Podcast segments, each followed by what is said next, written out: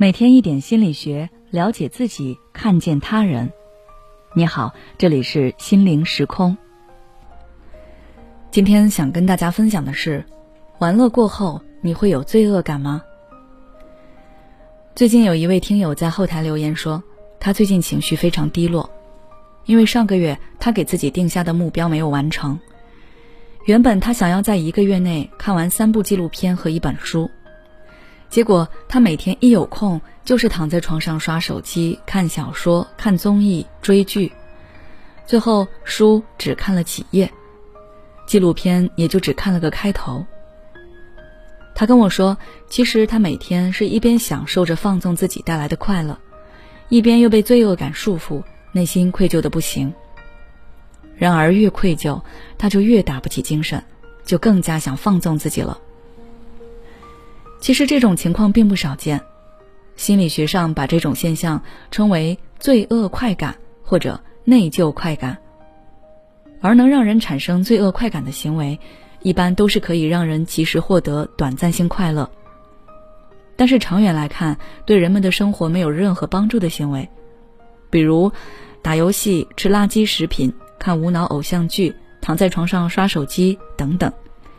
这样的行为往往能让人们感到放松和快乐，但是事后又会让人感到空虚和愧疚。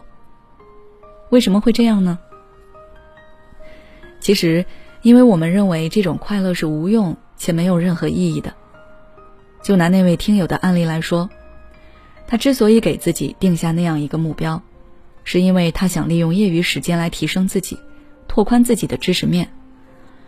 在他看来，如果他完成了目标，他就会获得让自己变得更优秀的回馈，但是他没有去践行目标，反而去放纵自己看一些没有营养的视频。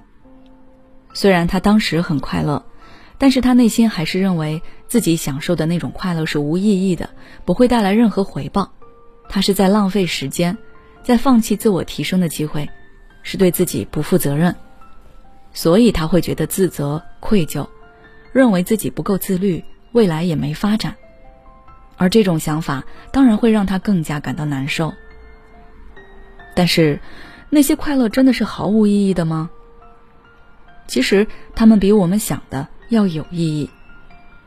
当一个人不断给自己设定目标，假想自己需要完成的任务，并为之不断努力的时候，他的注意力和思维是高度集中的，大脑也是处于紧绷的状态。这种生活方式虽然可以提升个人能力、促进个人成长，但是它也在不断的消耗人的心理资源，让人难以获得愉悦感和幸福感。在之前的分享中，我和大家介绍过一个比较高效的休息方式，就是改变人的活动内容，让大脑中的一部分神经活跃，另一部分休息，彼此交替进行。而那些我们能够获得及时快乐的行为，一般都是一些比较简单轻松的娱乐。所以，适当的放纵自己，能够帮助大脑得到足够的休息和放松，而且他们带来的及时的快乐，也能够补充人的心理资源，提升人的幸福感。所以，享受快乐本身没有问题，有问题的是我们对他的态度。因此，与其提心吊胆的享受快乐，不如去顺应自己的心意。接纳这个偶尔需要休息放纵的自己，记住快乐无罪，只要是我们能享受的快乐，那就尽情的去享受吧，没有什么好内疚自责的。毕竟偶尔的驻足小憩，可以让我们更好的前进。好了，今天的分享就到这里。如果你想要了解更多内容，欢迎关注我们的微信公众号“心灵时空”，后台回复“获得快乐”就可以了。你是否正感到迷茫、焦虑？是否时常深夜 emo？如果你想找人倾诉却无处可吐，那就加入我们的心理互助群吧。在这里，你可以获得温暖有爱的交流，还可以收获专业有力的探讨。